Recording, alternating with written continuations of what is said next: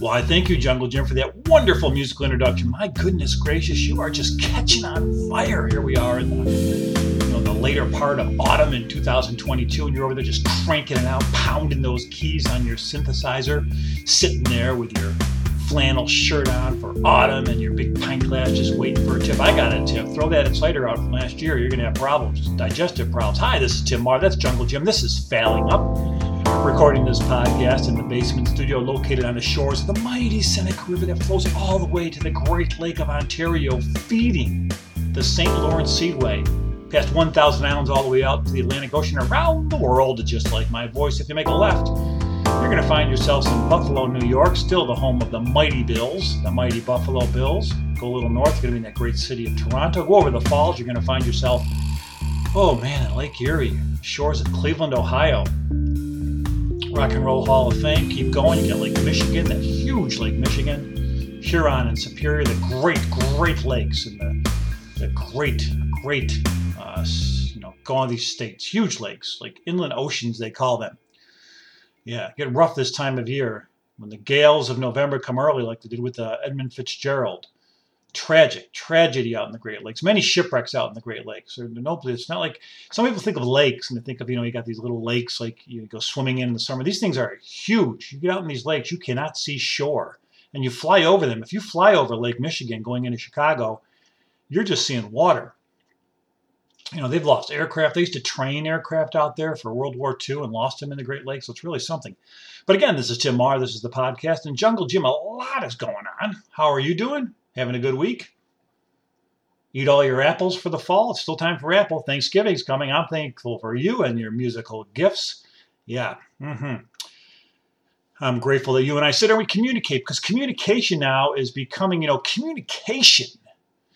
Communic- people, people say, whoa, you know, what is the most powerful weapon against humankind? What separates really humans, mammals, we're all mammals, all mammals communicate, but it's the sophistication of communication. You know, all animals, all animals do communicate at some level. And they communicate to warn each other, they communicate to get laid, mate. You know, animals like to mate, they communicate to mate, uh, they communicate to warn each other, as I said, or, or, food or whatever, to find each other when they're lost, family members. Um, but they communicate. There's a, there's a communication system for all animals. But the humankind has sophisticated communication to a point where it is uh, it's a threat. It's it's become a threat, and it's the most it's the most treacherous weapon that has been in the hands of humankind for centuries. Communication. Who owns the vehicles to communicate? Who owns the mechanisms to communicate? And how do they communicate? What do they communicate? How do they use propaganda? Who's their audience? How do they manipulate through communication? The leaders have done this for centuries and centuries and centuries, delivered the message, a message of that divides because when in societies there are divisive groups, they're weakened. It's that's that's the oldest formula. Oldest formula. You divide and conquer. You divide and conquer. Hello, hello, divide and conquer. Hello, here we are. Where'd that come from? So communication, there's nothing more divisive than communication communication divides. And and yes, of course, nuclear weapons are, are a huge threat. You know, and whoever has their hand on the button can blow up the entire world. But at the end of the day, it's how did that individual or individuals get to that position? Who put them in that position? And how did people support that? It's for how they, it's, it's how they were communicated with. It's the message that they received. It's the messaging they received. You know, it's, it's the audience that um, rallies around certain messages for whatever reason. It might give them a sense of value. It might give them a sense of purpose. They may just like the message. They, you know, they don't take time to analyze the message. And if a lie is told, told, and told, and told, and told, and constantly repeated through communication, it automatically, in the minds of many, becomes reality. And some of the greatest catastrophes in the history of humankind have been avoided because of communication. And some of the greatest catastrophes in humankind have occurred because of communication or miscommunication. You could look at terrorist attacks, and someone say that we missed some communication on terrorist attacks, or or was there communication missed um, during World War II, leading up to some of the attacks in World? And then there were the great um, code runners, the Native American code runners, who through their sophisticated communication saved the United States of America. Through their sophisticated communication techniques, saved There's been the manipulation and, of course, the, the, the famous propaganda of Adolf Hitler, and currently the, the propaganda and lies of, of Donald J. Trump. Constant propaganda, constant messaging to a group that has become identified as magma. And no matter what, whatever told, no matter what facts are put in front of their faces, no matter what lies they see, they believe the truth of the lie because where it comes from, the communicator. You think of the Cuban Missile Crisis, it was communication behind the scenes, in front of the scenes, around the corners that prevented the world from blowing each other up. It was television. It was really television that ended the Vietnam War. It was television that ended the. It was the news broadcasts on television that forced the hand, eventually, of President Nixon, who did do some dirty deeds when he uh, purposely stalled the Paris peace talks so he could become elected president. But it was television that, that pushed the issue. It was television that pushed the issue with civil rights because all of a sudden these things were being seen in your living room. It was that type of communication. And at that form, it was becoming more instantaneous. There was radio. It was it was um, uh, radio during World War II. Some of the great uh, Edward R. Murrow on the roofs of England that it was being bombed and exploded. It was communication. You know, it was people hovered around their radios, you know, just waiting for the fireside chats of Franklin Delano Roosevelt. And as it expanded in cable television and the thousands of channels and you know MTV, wonderful. The early, MTV used to be great. I used to love MTV when they played music videos. I, I haven't watched MTV in I don't know how long since Martha Quinn. Martha Quinn was great. That whole group of VJs: Martha Quinn, J.J. Jackson, Nina Blackwood. Oh, God, the guy from Phil, Mark uh, something, Mark Goodman from Philadelphia, and the other guy from uh, down. I can't remember his name, but uh, that was great. But but and then and then all of a sudden our communication became really frequent, frequent, frequent because we had CNN, we have cable news, now we have all kinds of cable news, and it's constant. We're constantly being bombarded with communication, communication, communication coming at us, and then eventually we a forum came forth, a ability came forth for everybody to get in on the communication world, social media. So you had broadcast media, you had print media, all kinds of media. But now all of a sudden there's social media, which really isn't so social if you think about it. But social media with Facebook and Twitter and Instagram and all these other platforms, where now not only do um, most of the world utilize, you know, leaders utilize Twitter to communicate and get their messages out. Donald Trump was a master of Twitter before he was banned of it. We'll see if he can come back using Twitter and tweeting, and, and his whole presidency was just run through tweets. And news agencies waited to hear his tweet. You wake up in the morning and say, oh, we know the president's going to tweet on this one. But Twitter became this powerful vehicle because it, you could respond back and forth. And whoever owns the communication, whoever owns the communication, really owns the influence the influence is that a, Jim? Is that in, in influence, not influenza, but in, is influence a word? Influence. I think I've articulated my syllables in a unique way. Influence, influence. Yes, I have. I'd like to influence you. Influ- anyway, the one who influences individuals who communicate can influence like no others because they rally, they convince, they motivate, they perpetuate, they stimulate and all those lates revolve, revolve, revolve, evolve in action. So the latest, the latest concern, the latest is um, the the great Elon Musk. Elon Musk, who, you know, Elon Musk, fame of the Tesla, the the computer car, the great computer car. Elon Musk, billionaire Elon Musk, bazillionaire Elon Musk, richest man in the world, I believe uh, shoots a rocket that looks like a penis up into up into space, and that's you know that's how kind of how he um, penetrates. He penetrates the atmosphere with his penis-shaped rocket that lasts about two and a half minutes, which may be symbolic of Elon Musk. But in any event, Elon Musk, uh, as everyone knows, everyone knows now Elon Musk owns Twitter. But not only does Elon Musk own Twitter, Elon Musk is um, single-handedly looking to um, blow up Twitter totally blow up Twitter in all aspects. Uh, you know, and in one week alone, in one week alone, um, you know, this is one of the world's most influential. He, half of the workforce of Twitter has been laid off. Half of the workforce of Twitter has been laid off. And in addition to that, advertisers have been alienated. So powerful advertisers are alienated. Uh, the part of the product is just being blown right up. Um, you know, uh, launching and unlaunching um, various features. There's a mass exodus of senior executives.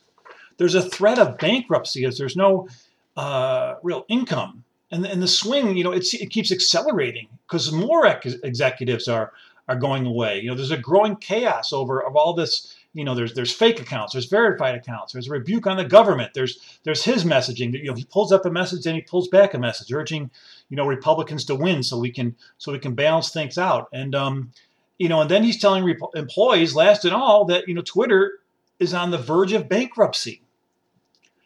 So the question is, why has Elon Musk taken over Twitter and the control that he has right now? Because Twitter is really the most influential and used communication vehicle in the world right now. So you can argue that Putin or China or whatever's going on over here, the real person with their hand on the controls right now is Elon Musk. Now, a lot of people would compare Elon Musk. They used to say, you know, he's the next Tony Stark. He's he's he's a real life version of Tony Stark and Iron Man. I disagree with that. I think he's more like a kind of like a, a mini me, Doctor, you know, Doctor Who or whatever that guy. He's like a villain, you know. But Elon Musk, um, you know, through through controlling and, and what's going on with Twitter, and, and what he's doing with Twitter, he is he's manipulating the entire uh, world, and he's making news because it controls the messaging.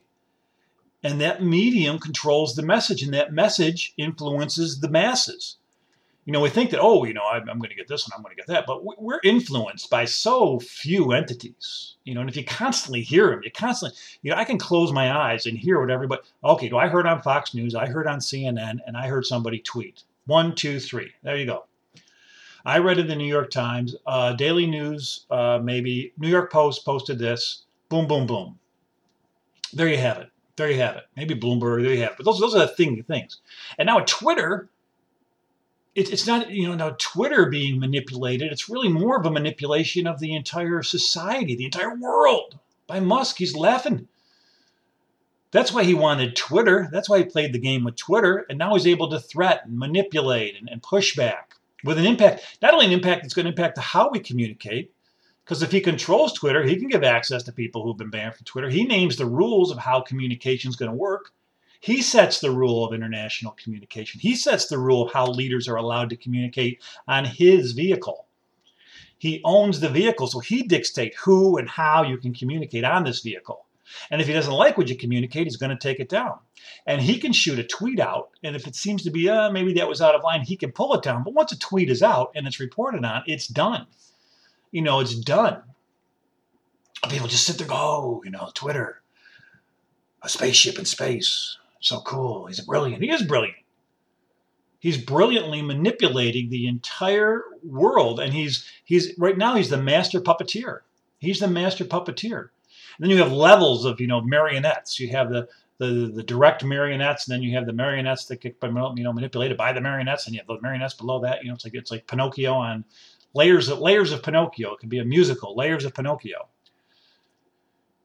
But people should be concerned. People should be questioning. People should be pushing back because of this communication platform, which literally, literally drove an administration, this was the vehicle until he was banned that drove the Trump administration. This was the vehicle that was used to motivate. This was the reactionary vehicle. It was so important to President, former President Trump, that he created his own social truth because he got banned from Twitter and Musk may bring him back.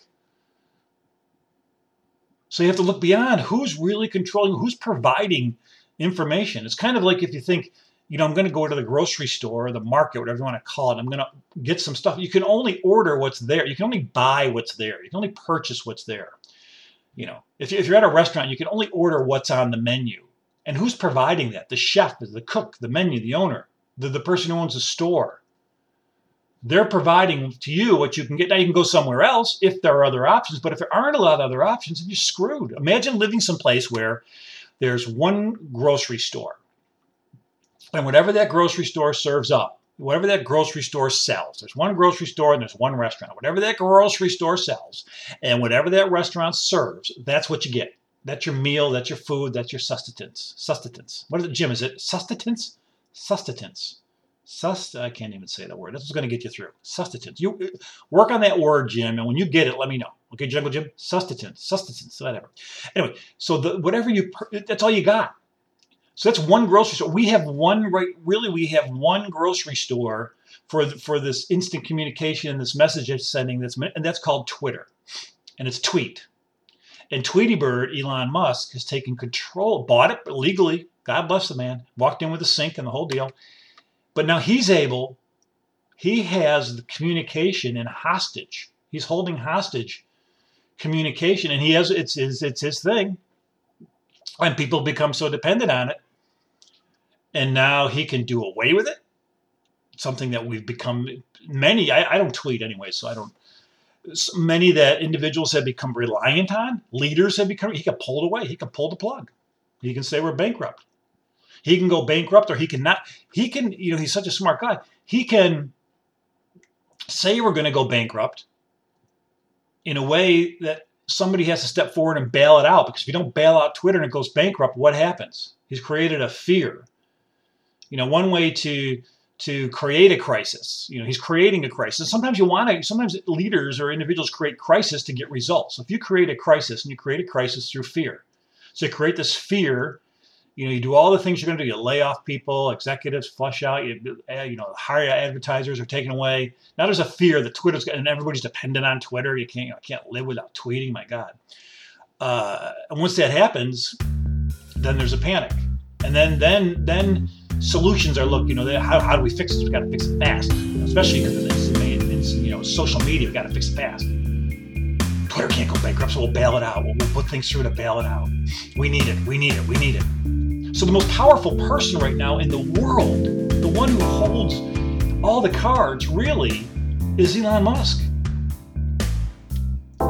It's amazing. And those that are dependent on the drug that he owns called Twitter is us. It's us, all of us, from leaders to, to everyday folks that tweet away. I hear you, Jungle Jim. I hear you. I'm just Jim. I'm just pointing out a point. Okay, I know, I know, I know. I hear you. I hear you. That's Jungle Jim. I'm Tim Mahar. This is failing up. Bye bye.